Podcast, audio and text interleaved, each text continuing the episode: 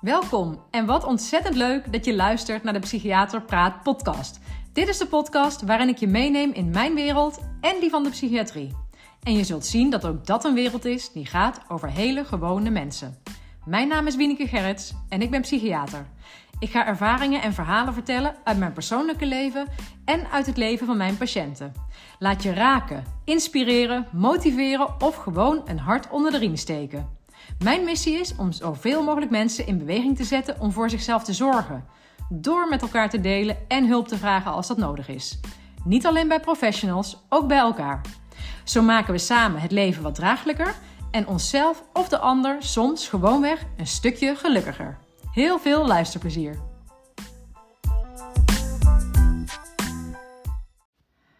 Hallo, goedemorgen allemaal. Vrijdagochtend, de laatste podcast van deze week. Welkom bij de Psychiater Praat podcast. We gaan weer beginnen. Voordat ik inhoudelijk uh, het thema ga bespreken van vandaag, wil ik even de opmerking maken dat de komende twee weken uh, de meivakantie hier in Arnhem is. Uh, mijn kinderen hebben vakantie van school. Uh, mijn man en ik hebben ook uh, wat vakantiedagen opgenomen. We gaan niet weg, maar dat betekent dat mijn weken er wat anders uitzien ja, dan de gewone weken. En eerlijk gezegd weet ik zelf nog niet zo goed hoe vaak um, het mij gaat lukken om te gaan podcasten. Ik zou natuurlijk een break van twee weken kunnen inlassen, maar dat zie ik zelf eigenlijk helemaal niet zitten, want ik vind het hartstikke leuk om te doen. En ik geloof er ook in dat ik echt wel ruimte heb de komende twee weken om dat zo nu en dan te doen. Maar ik wil mezelf eigenlijk ook niet vastpinnen op een bepaalde frequentie of een bepaalde hoeveelheid. Dus uh, ja, even ter kennisgeving. Het zou kunnen zijn dat de komende twee weken er wat minder vaak een podcast verschijnt. Of misschien af en toe wat kortere. Uh, dat gaan we vanzelf merken. Maar dan weten jullie alvast als je niet meteen op de eerste dag van de week weer een nieuwe aflevering ziet. Goed, dat gezegd hebbende ga ik over naar het onderwerp van vandaag. Je zag het al in de titel. Uh, het was vraag en antwoord. Dus ik heb een vraag gekregen van iemand. Uh, nadat ik ook uh, gisteren in mijn podcast, maar ook op sociale media, een oproep had gedaan. Van hey, als je met mij zou werken, wat zou je van mij willen leren of wat zou je willen horen? Want dat is voor mij namelijk hele belangrijke input, omdat ik gewoon dan nog meer waarde kan leveren in mijn podcast. Ik denk als jullie mij vragen stellen, dan kan ik gewoon nog beter intunen op ja, wat, wat jullie vragen zijn, wat jullie willen weten. Nou, gelukkig was er meteen uh, reactie. En uh, de eerste vraag die ik dus daarvan vandaag ga behandelen is uh, iemand um, die mij benaderde met deze vraag. de persoon zei van, ik zou het wel interessant vinden als je een podcast wil maken over overdrachtgevoelens. En dan ook die gevoelens, de overdrachtgevoelens tussen een patiënt of een behandelaar. Um, hoe die kunnen ontstaan en hoe je daar als patiënt mee om kunt gaan en als behandelaar, als psychiater. En dus uh, daar reageerde ik op, nog even gecheckt of ik haar vraag goed begreep. En um, toen uh, zei ze inderdaad van ja, ik wil graag daar wat uitleg over. En uh, weten hoe je daar van beide kanten mee om kunt, gaan. Om, kunt gaan. En zij zei ook nog, um, ja, het is ook best wel moeilijk.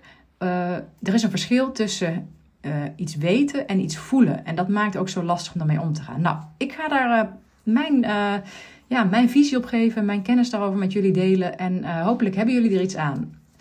Overdracht en tegenoverdracht. Misschien is dat iets waar je wel bekend mee bent. Hè. Dat kan als je zelf als cliënt misschien uh, in behandeling bent geweest. Dan zou het kunnen dat je daarmee in aanraking bent geweest.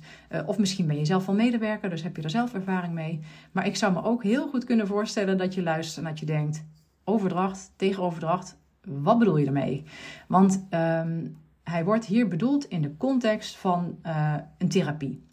En um, eigenlijk is het al uh, heel lang geleden beschreven. Dat begon eigenlijk bij Freud uh, in de 19e eeuw al, of nou, begin 20e eeuw. hij sprak onder andere als een van de grondleggers zeg maar, over de werking van overdracht en tegen, tegenoverdracht. En um, dat is eigenlijk het mechanisme dat je op een onbewust niveau um, iets overdraagt van um, het overdragen van oude patronen op de relatie in het hier en nu met de ander. Nou, dit is heel cryptisch, denk ik. Ik, ik. ik bouw deze zin op en ik denk, oh, dit is niet te volgen.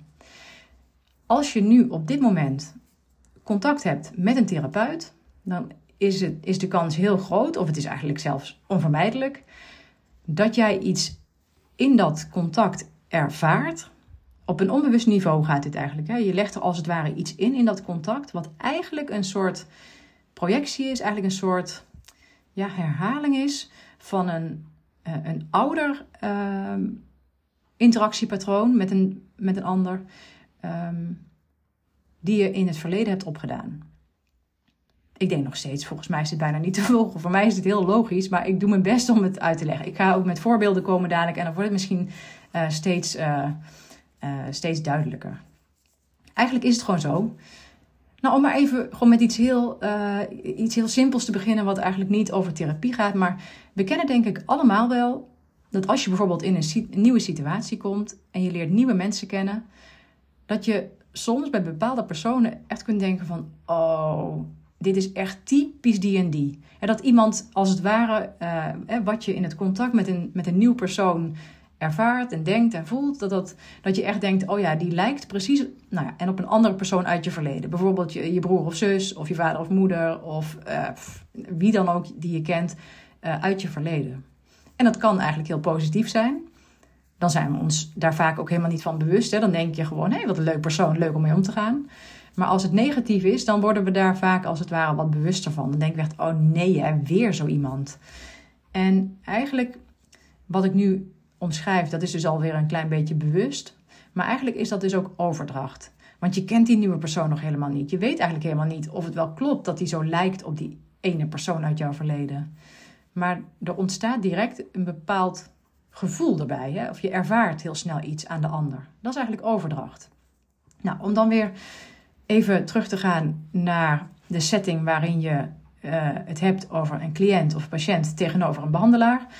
Um, dan kan het dus zijn dat de cliënt met de behandelaar omgaat, met de therapeut. dus je bent in therapie. En dat de therapeut jou inderdaad heel erg doet denken of heel iets bekends triggert bij jou. Iets waarvan je denkt, oh ja, weer zo'n persoon. Nou, dat kan dus ook positief zijn. Dat je denkt, hé, dit is iemand waar ik iets aan heb. Deze persoon gaat mij helpen. Um, maar het kan ook negatief zijn. Je kunt je ook gaan ergeren of storen of irriteren of boos worden. En dat kan dus allemaal overdracht zijn. Um, dus ik, misschien dat het wel een beetje ingewikkeld is, omdat aan de ene kant zeg ik het is eigenlijk een onbewust uh, proces, maar het wordt wel bewust omdat je er dingen bij gaat ervaren. Alleen weet je zelf, als het goed is, tenminste, ik ga ervan uit dat je je er niet altijd bewust van bent, dat het misschien een soort herhaling is, een soort activatie is van een oud interactiepatroon. Dat weten de meeste mensen niet. Nou, nu heb ik een beetje aangestipt wat dan overdracht is. Dat is wat jij als cliënt uh, ervaart in het contact met jouw therapeut. En met tegen, tegenoverdracht wordt eigenlijk bijna hetzelfde bedoeld, maar dan precies in de andere richting. Dus van de therapeut naar de cliënt. Want je kunt je voorstellen, ik bedoel, uh, ook al zijn wij als therapeuten, in welke vorm dan ook, of nou psycholoog bent, psychiater, psychotherapeut, vaktherapeut. Wij zijn natuurlijk professioneel, maar dat betekent niet, we zijn niet, we zijn niet van steen of zo. Hè? Dus wij ervaren ook dingen. En de tegenoverdracht is um, eigenlijk hetgeen wat een cliënt bij ons oproept. Uh, en dat kan een reactie zijn op de overdracht die de patiënt zeg maar uh, ja, projecteert op jou als therapeut. Maar het kan ook zijn dat het bij mij, hè, bij ons als therapeuten, maar dus in mijn geval bij mij uh, juist een van mijn eigen oude interactiepatronen activeert. Subtiel verschil. Um, en dit is best wel belangrijk, omdat het kan een behandeling ook maken of breken. En ik, ja, ik moet maar wat voorbeelden gaan geven om, in de hoop dat ik daarmee een beetje duidelijk maak wat het nou ja, ja, wat het betekent, maar ook wat het effect is van overdracht en tegenoverdracht. Um, ik heb een tijd uh, in een eh, klinisch, klinische behandelsetting gewerkt, waar we uh, in groepstherapie werkten met mensen met een persoonlijkheidsstoornis. En daar um, heel vaak hebben deze mensen in hun verleden met belangrijke sleutelfiguren, zeg maar, negatieve ervaringen opgedaan. Hè, dus met ouders of opvoeders, verzorgers.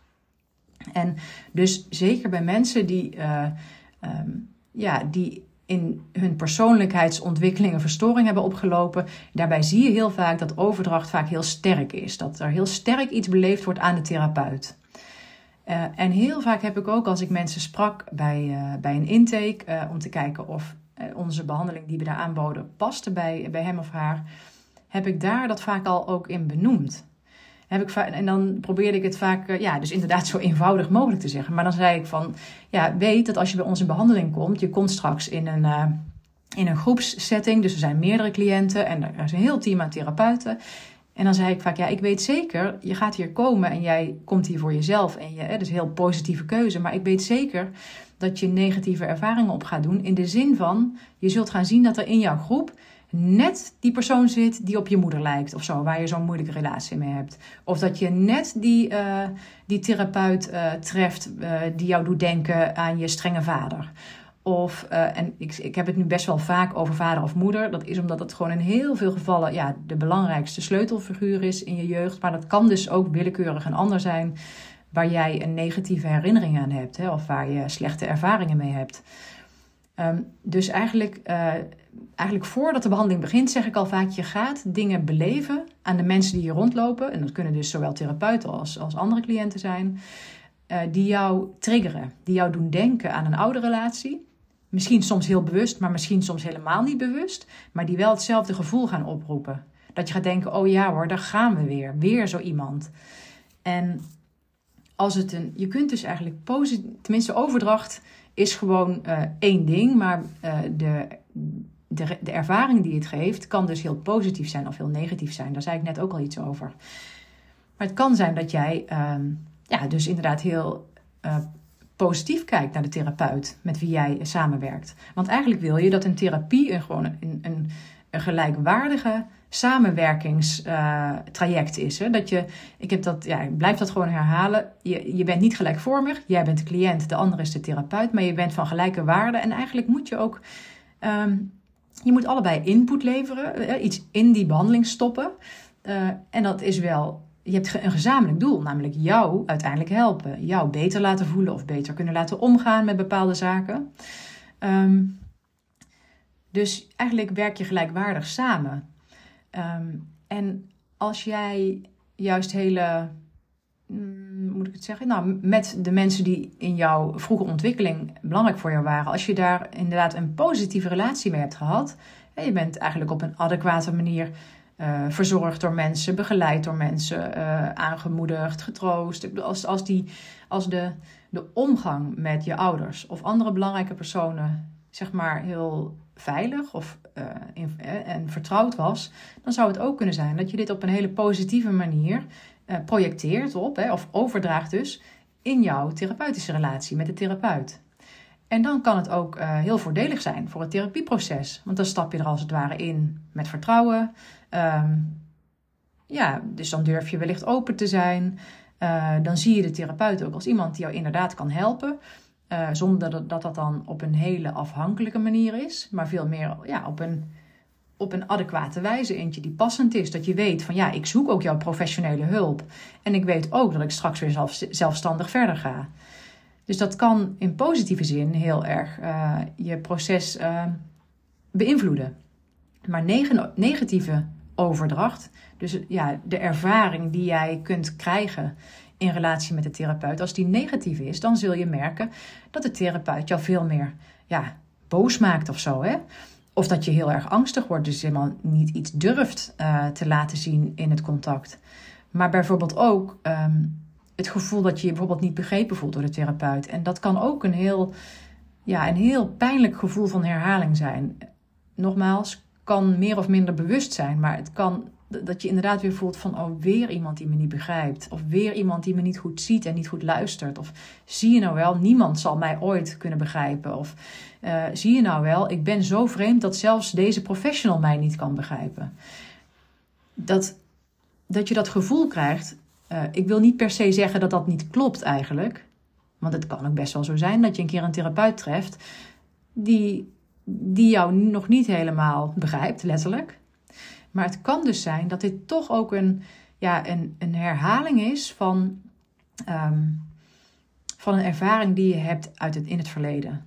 Dat je bijvoorbeeld inderdaad belangrijke volwassenen in je jeugd hebt gehad, door wie je jou niet begrepen voelde, die, die niet uh, in jouw ervaring, maar ja, dus ook in het echt, zeg maar. Ja, het is altijd de vraag, hè, wat is nou realiteit of wat is je ervaring? Nou, dan, Daar wil ik even nu niet te diep op ingaan. Maar misschien is er te weinig naar jou omgekeken. Misschien was er te weinig aandacht voor wie jij was, voor jouw behoeften, eh, voor jouw angsten, voor jouw gevoelens. En als dat zo is geweest, dan kan het zijn dat je, daar, dat, je dat eigenlijk ook projecteert op je therapeut. Kan, zeg ik hè. Het hoeft niet, maar het kan zijn dat je daardoor gewoon met minder vertrouwen eigenlijk, soms ook gewoon geheel onbewust, maar dus eigenlijk minder vertrouwen in hebt dat die ander jou zo goed zal gaan zien. En dat het voor jou lijkt alsof dat gedrag van het sleutelfiguur in het verleden wordt herhaald door je therapeut. Het lastige is dat het natuurlijk ook in de realiteit zo kan zijn. Ja, het zou niet de bedoeling zijn, maar het kan natuurlijk zijn dat een therapeut jou niet goed ziet. Of met zijn hoofd helemaal ergens anders is, om welke reden dan ook, en jou te weinig aandacht geeft. Dat kan in de realiteit ook zo zijn. Maar weet ook dat het ook echt iets kan zijn wat eigenlijk een soort patroon, een verwachting die jij hebt als het ware van andere personen, die jij eigenlijk al voordat het zichzelf bewezen heeft, al, ehm, dat je die al hebt. Dat je denkt, oh ja, maar deze persoon gaat mij ook niet kunnen helpen. Ehm, even nadenken. Voordat ik ga bespreken wat je daar eigenlijk mee kunt doen, ga ik nog even wat verder in op, uh, op de tegenoverdracht. Dus hetgene wat de therapeut in, ten opzichte van jou kan voelen. En trouwens, ik heb het nu hele, de hele tijd over therapie. Dat is ook uh, de context en de theorie waarop deze begrippen gebaseerd zijn. Maar ik denk dat overdracht en tegenoverdracht dus eigenlijk gewoon heel vaak plaatsvinden. Dus eigenlijk niet alleen maar per se in een, uh, in een behandelsetting. Maar dat kan ook gewoon uh, op andere plekken zijn waar je uh, met elkaar omgaat. Het kan ook in coaching zijn. Het kan ook zijn als je uh, ergens in dienst bent, dus een werknemer en een werkgever. Of in allerlei verschillende relaties die je hebt met anderen. Maar ja, ik behandel dit wel in de context van therapie. Dus tegenoverdracht gaat er dan over wat je als therapeut um, aan ja, onbewuste reacties kunnen optreden. Um, in contact met een cliënt. En um, het kan dus zijn, zoals ik net al zei, dat. Um, even kijken of ik een voorbeeld kan. Nou ja, als je dus zo'n. De, als de overdracht is vanuit de cliënt van. Oh ja, jij gaat mij toch niet begrijpen, je gaat mij toch niet zien. Als dat eigenlijk de overdracht is richting de therapeut, dan kan het zijn dat de therapeut daarop reageert. En dat kan van alles zijn. Hè? Die kan misschien uh, inderdaad ook uh, machteloosheid gaan voelen. Oh, ik kan deze cliënt toch niet helpen. Nee, want dit, uh, nee, dit, dat, dat kan het oproepen. Dus dat is dan de tegenoverdracht. En je kunt je wel voorstellen als. en dit gaat dus absoluut niet over schuld, hè? hoor hem niet zo. Hiermee zeg ik niet van, oh, het is dus de schuld van de cliënt als de therapie niet loopt. Zo moet je hem echt niet horen. Um, maar het kan dus zijn dat als de, de cliënt overdraagt aan de therapeut, jij kan mij toch niet helpen. En dat gebeurt dus eigenlijk niet, dat is niet iets wat één zin die die uitspreekt, hè, maar dat is veel meer in hoe die zich opstelt, een non-verbale communicatie, uh, wanhopige uitspraken van, oh, niemand kan mij helpen. En daarmee eigenlijk dus ook zegt van, oh, jij kan mij dus ook niet helpen. Dan kan het zijn dat er ook op een onbewust niveau een reactie ontstaat bij de therapeut van, dat gaat mij dus nooit lukken. Ik voel me machteloos. Nou, je kunt je voorstellen dat dat gewoon een hele negatieve invloed heeft op het therapieproces. Dus ja, hier zul je inderdaad iets mee moeten. Wil je een succesvolle behandeling met elkaar kunnen gaan hebben? Als je hier in deze uh, ja, reacties, in deze patronen blijft zitten, dan is de kans heel groot dat de therapie niet succesvol wordt. Um, maar wat ik ook net nog zei, en dat ligt dan ook nog even wat meer toe. Um, het kan dus ook zijn dat er bij de therapeut eigen uh, reactiepatronen optreden in het contact met de ander. Want het kan bijvoorbeeld ook zijn, even om bij ditzelfde voorbeeld te blijven. De cliënt is iemand die eigenlijk weinig geloof heeft in dat de therapeut hem kan helpen. Het zou bijvoorbeeld kunnen zijn dat de therapeut is opgegroeid uh, met iemand in zijn omgeving, iemand in zijn gezin bijvoorbeeld, um, die leed aan een bepaalde ziekte of een stoornis of wat dan ook. Er was iets mee aan de hand. En dat hij zich daar heel onmachtig in heeft gevoeld. Ik moet nu ineens denken, dus ik noem het ook maar even, uh, een therapeut die zelf is opgegroeid met een broer of zus uh, die een eetstoornis had. En die echt heel ernstig ziek werd. En uh, zich ten opzichte van deze broer of zus, ik weet gewoon serieus even niet meer of het een man of een vrouw was, maar uh, deze therapeut had zich dus in zijn, uh, in zijn jeugd super onmachtig gevoeld naar zijn gezinslid. gezinslid. En dat was heel naar.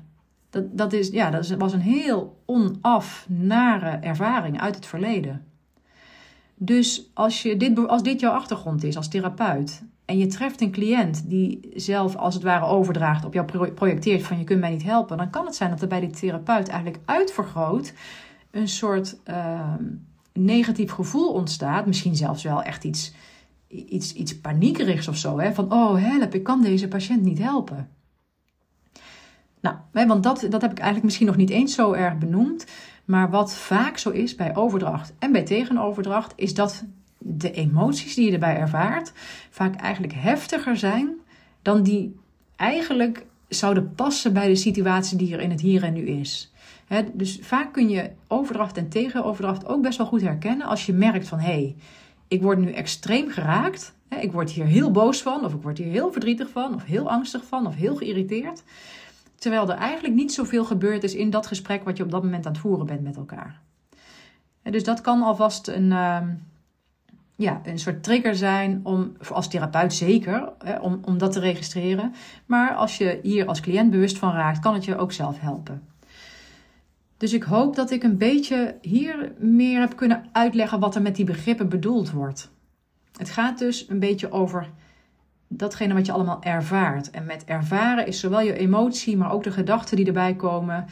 ook letterlijk wat je lichamelijk voelt. Het kan zijn dat je in het contact ineens voelt dat je helemaal verstijft. Of dat je gaat zweten. Of dat je hart sneller gaat kloppen. Zeg maar alles wat er met jou gebeurt in het contact met die ander. Met de therapeut of andersom met de cliënt. Dat uh, kan een teken zijn van overdracht. Wat je beleeft aan die therapeut en wat eigenlijk, zo nemen we dat aan in, de, in, deze in dit uh, theoretische concept, wat dan eigenlijk een soort van herbeleving is. Ja, dan bedoel ik het niet zozeer eigenlijk in de context van trauma hoor, terwijl het eigenlijk wel best wel veel op elkaar lijkt, maar het is eigenlijk het opnieuw beleven van iets van een oude relatie.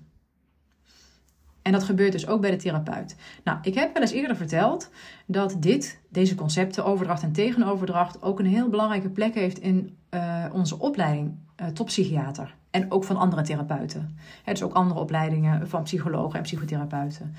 Want ja, ik heb wel gezegd, het kan op zich positief uitwerken als er een positieve overdracht is. Maar het gaat er eigenlijk voornamelijk om dat we er vooral op gaan letten als er een negatieve overdracht is. En negatief is dus procesbelemmerend. Hè? Kan je therapie tegenwerken. En misschien moet ik zelfs daar even bij vermelden dat um, dat niet altijd als heel negatief ervaren wordt.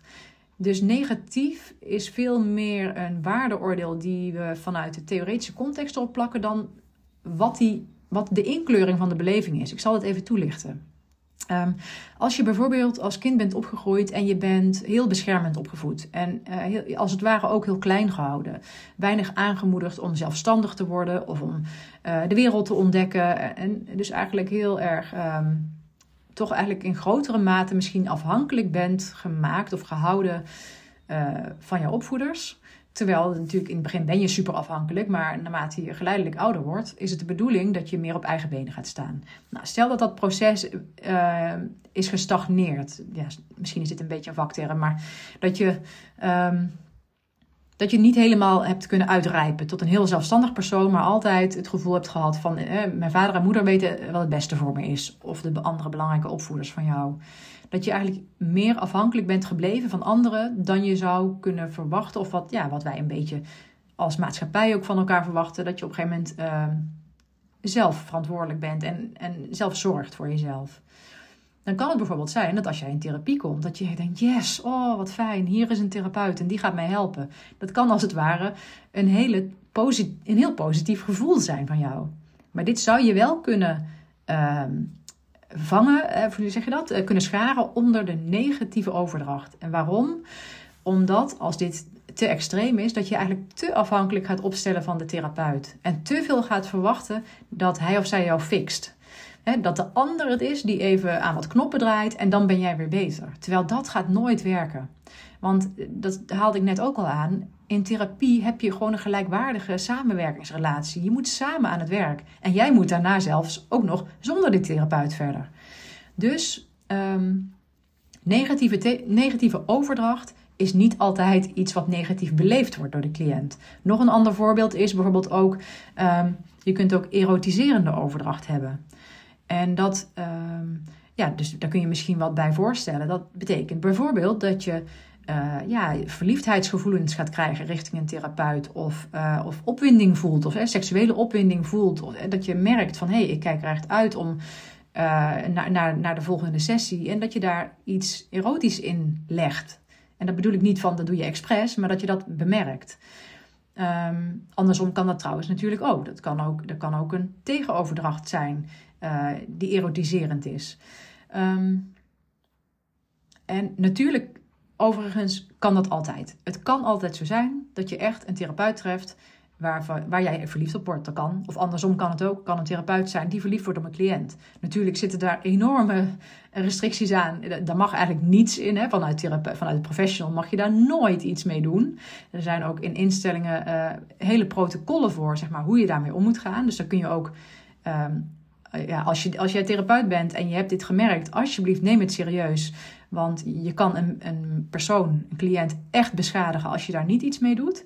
Dus ga, ben daar open over. Uh, zoek contact binnen je instelling of als je zelfstandig werkt eh, op een andere manier. Maar vraag daar hulp bij, want het kan heel ingewikkeld zijn. Um, en ook nog eens gewoon gevaarlijk, want je kunt ook, eh, stel dat je daar wel iets mee gaat doen, kun je daar, kan er ook nog een klacht tegen je komen uiteindelijk. Kan heel zelfbeschadigend zijn eigenlijk voor de therapeut. Ik wijd hier ineens even uit over dit stuk, maar Andersom kan het dus ook zijn dat je als cliënt bijvoorbeeld gaat denken van... hé, hey, ik voel me verliefd. Of ik voel me seksueel aangetrokken tot iemand. Of ik voel me opgewonden. Um, en dat kan natuurlijk gewoon zo zijn. Het kan zijn dat je net die persoon treft die inderdaad echt die match is voor jou. Maar, en wil, ik wil niet zeggen dat je dit altijd zelf helemaal moet ontdekken eigenlijk zou het heel belangrijk zijn om dit te bespreken met jouw therapeut. En ik kan me voorstellen dat het heel beladen is, dat het heel spannend is, heel, dat je er gêne bij voelt of schaamte, of dat je het eng vindt, of dat je het überhaupt niet overziet allemaal. Maar als je bij jezelf nagaat, zou het kunnen zijn dat dit wel een, een overdracht is die je vaker voelt bij andere mensen. En misschien heb jij al vaker, ik bedoel, ja, waarschijnlijk heb je wel vaker uh, naar andere personen verliefdheidsgevoelens gehad of seksuele aantrekking gevoeld. En misschien is het zelfs wel zo dat je dat best wel vaak hebt gehad. En dat je misschien wel vaker inderdaad ook andere personen hebt aangetrokken. En een seksuele omgang mee hebt gehad. En dat dat eigenlijk niet bevredigend was. En dat bedoel ik niet letterlijk seksueel bevredigend, maar hè, dat, niet jouw behoefte vervullend. Want heel goed zou het kunnen zijn dat je dat dit erotiseren van het contact, dit is dus wel een beetje vakjargon, maar het erote, sorry, erotiseren van het contact met jouw therapeut zou kunnen zijn dat dat eigenlijk een manier is, of ja, een, een poging is, zou je kunnen zeggen, om gezien en gehoord te worden. Misschien heb jij, ben jij dan wel iemand die op jonge leeftijd inderdaad um, ja, tekort is gekomen in aandacht en warmte en zorg. Of misschien dat je wel emotioneel verwaarloosd bent of te weinig naar jou om is gekeken. En dat jij gaandeweg uh, in het opgroeien misschien wel hebt gemerkt dat als jij jezelf wat. Ehm, en dit is dus niet, niet bewust, hè. Maar dat je hebt gemerkt dat je de aandacht kunt krijgen uh, van personen als je je wat erotiserend opstelt. En dat dat jouw manier is gaan, geworden om eigenlijk de manier is geworden waar je goed in bent om contact te kunnen krijgen met anderen. Terwijl uiteindelijk je ook heel vaak hebt gemerkt dat dat niet het echte contact oplevert wat je wil. Want misschien die, hè, gaat de tegenpersoon inderdaad wel van jou verwachten dat je vooral uh, seksueel met elkaar omgaat, terwijl jij eigenlijk veel meer behoefte hebt aan warmte en liefde. En niet per se seks, mag er misschien bij, maar dat het jou veel meer gaat over, ja, over betrokkenheid, liefde, gezien worden, warmte. En ook dit kan dus zijn dat je misschien die stel dat je dit ervaart bij een therapeut, dat je dit ervaart als iets positiefs, omdat het je even een soort fijn gevoel geeft van binnen. Maar ook dit kan een negatieve overdracht zijn.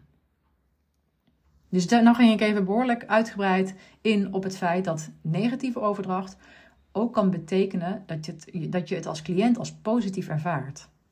Nou, het is dus super belangrijk. Ja, oh ja, dat zei ik net ook al. Wel in onze opleiding leren we hier enorm veel over. Want wij moeten eigenlijk ja, moeten.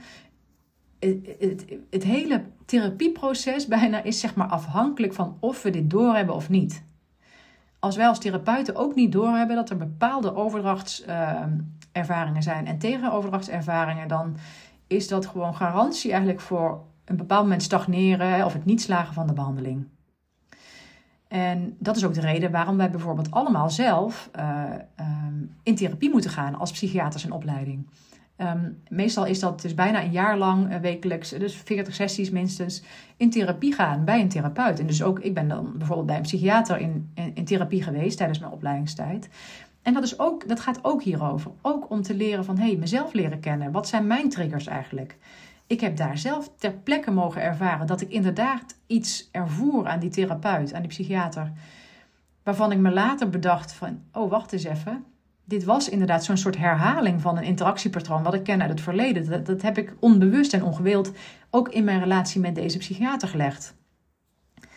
En om daar zicht op te krijgen is belangrijk.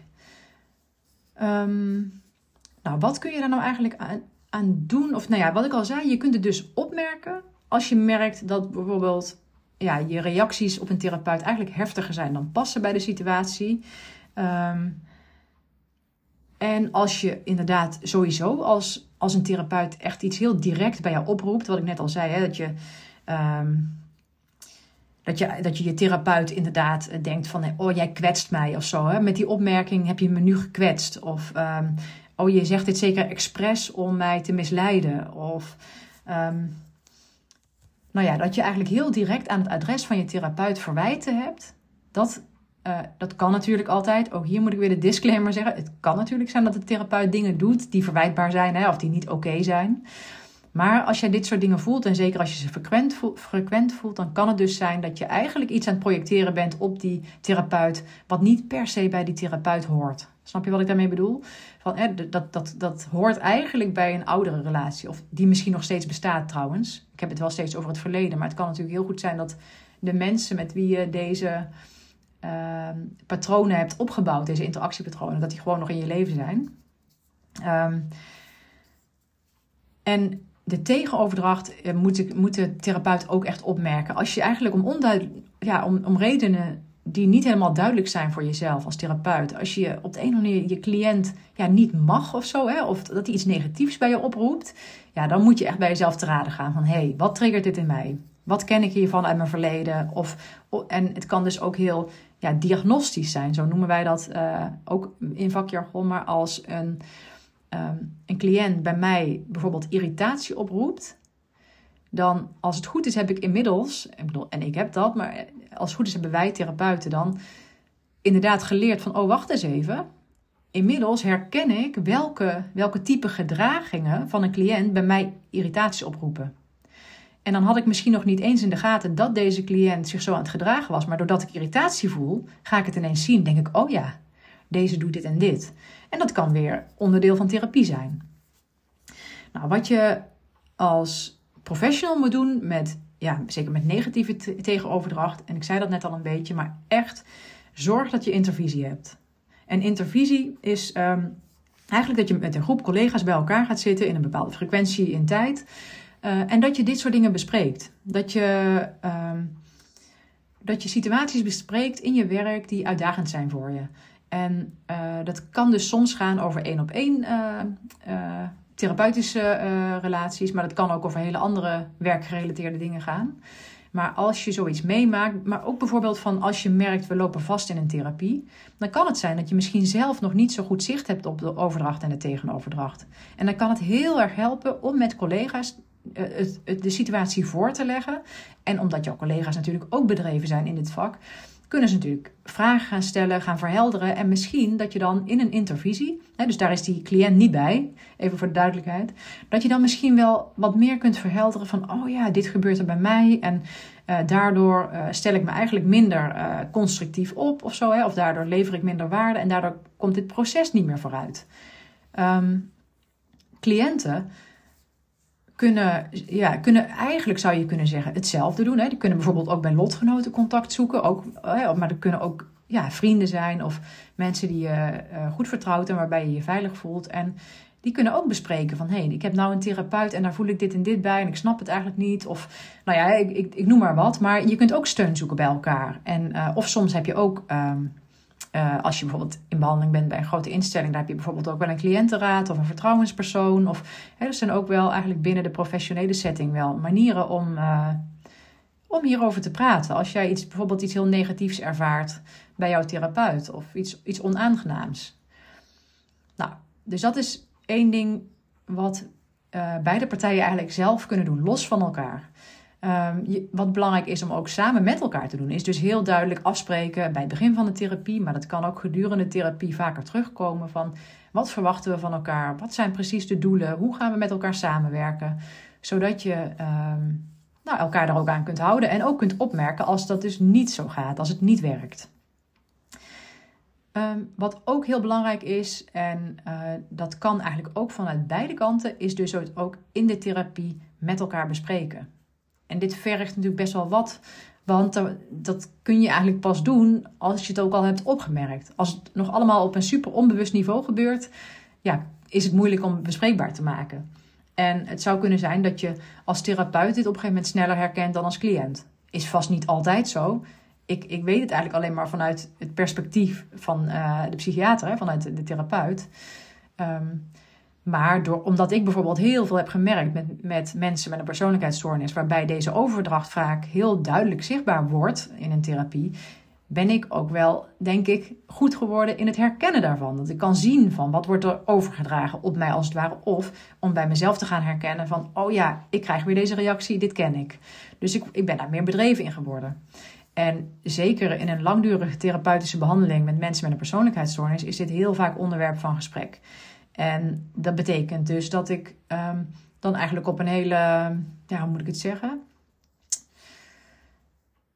Ja, op een hele rustige manier, ja, empathische manier natuurlijk, dit ga uitleggen. En dan ook um, niet, niet als een soort van uh, autoritair figuur van ik weet nu hoe het zit in onze relatie, maar veel meer aftastend of vragend van hé, hey, ik heb de indruk eigenlijk dat jij misschien niet zoveel vertrouwen hebt in dat ik jou als therapeut kan helpen. Want het lijkt erop alsof je door de dingen die je zegt of hè, die je doet, dat je eigenlijk um, nou, gewoon denkt dat je niet te helpen bent. Klopt dat? Ervaar jij dat ook zo? Nou, hè, zo. Dat je ja, een beetje in het gesprek gaat onderzoeken van hey, hoe voel jij je in deze therapie? En afhankelijk een beetje van waar je in de behandeling staat en in, tot op welke hoogte je, je met elkaar al inzicht hebt in de dynamiek onderling, dan kan, het, kan ik ook wat vertellen over wat er bij mij oproept. He, dus ik zou ook best, uh, of nou zou, ik heb heel regelmatig met uh, cliënten ook besproken van ja, uh, ik had er ook even moeite mee, want ik ging me daardoor ook eigenlijk onmachtig voelen. Ik dacht, ja, ik weet niet meer wat ik moet doen. Terwijl ik dat eigenlijk helemaal niet in de basis voel. Ik heb eigenlijk het idee dat ik heel veel te bieden heb, maar in het contact ben ik gaan merken dat ik me machtelozer ben gaan voelen. Nou ja, dat is en dan vervolgens kun je ook met elkaar kijken van ken je dit of zo? Hè? Heb je dit vaker meegemaakt met anderen? En dat kan dus heel informatief zijn, zeg maar heel inzichtgevend zijn uh, voor de cliënt uiteindelijk. En dan kun je daar ook aan gaan sleutelen als het ware. En dan kun je ook, dat, ja, dan kun je er ook naartoe werken dat wat er in het verleden gebeurd is niet per se um, zich nu hoeft te herhalen, dat het ook anders mag gaan. Dus eigenlijk uh, heel vaak juist door een uh, succesvol contact uiteindelijk met je therapeut kun je gaan ervaren, doe je een positieve ervaring op. Wordt eigenlijk je, ja, je negatieve overdrachtsgevoelens kunnen ja, tussen aanhalingstekens gecorrigeerd worden. Je ervaart letterlijk, het is niet alleen maar weten in je hoofd, maar je ervaart letterlijk van hé, hey, het kan ook goed zijn. Hè, en het, het kan ook mooi uitpakken. Dus, uh, ik heb het idee dat ik nu wel het meeste heb gezegd. Even terugkijken naar de vraag die ik had gekregen. Um, dat het er dus eigenlijk over ging van wat is overdracht? Wat zijn dat voor gevoelens? En wat kun je er allebei aan doen? Volgens mij heb ik daar, uh, ben ik daar wel op ingegaan. Uh, hoe het precies werkt. En tussen weten en voelen. Ja, ik, ik denk dat ik daar ook op in ben gegaan. Hè? Want eigenlijk het begint altijd als een onbewust proces. Je kunt je daar bewust van gaan worden als cliënt en als therapeut. En um, dan is het misschien in de eerste plaats een soort weten van: oh ja, ik zie, of ik, ik weet dat het, zich, dat het nu opnieuw gebeurt.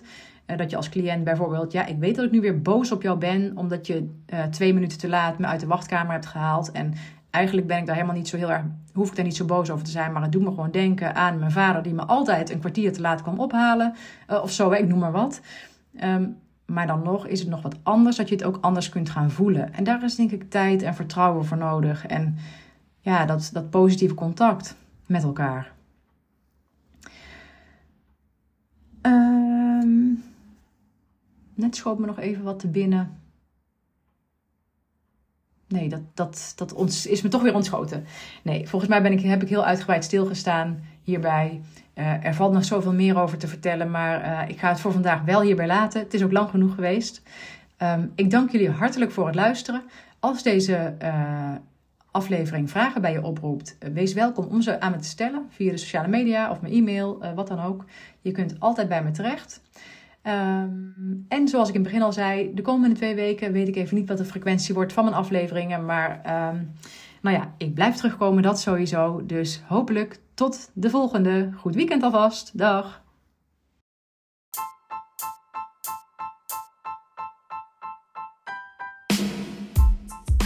Ha, ik vind het echt super leuk dat je mijn aflevering beluisterd hebt. En nogmaals, heel erg bedankt daarvoor.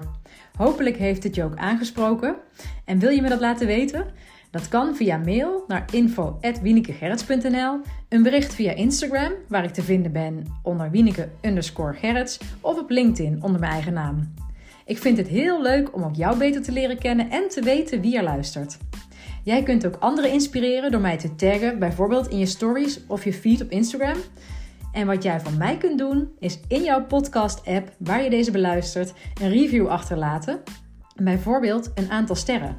Wil je dat doen? Zo kom ik erachter of en hoe mijn podcast gewaardeerd wordt en wordt hij beter vindbaar voor anderen. Overigens kun je je ook abonneren op deze podcast in je app.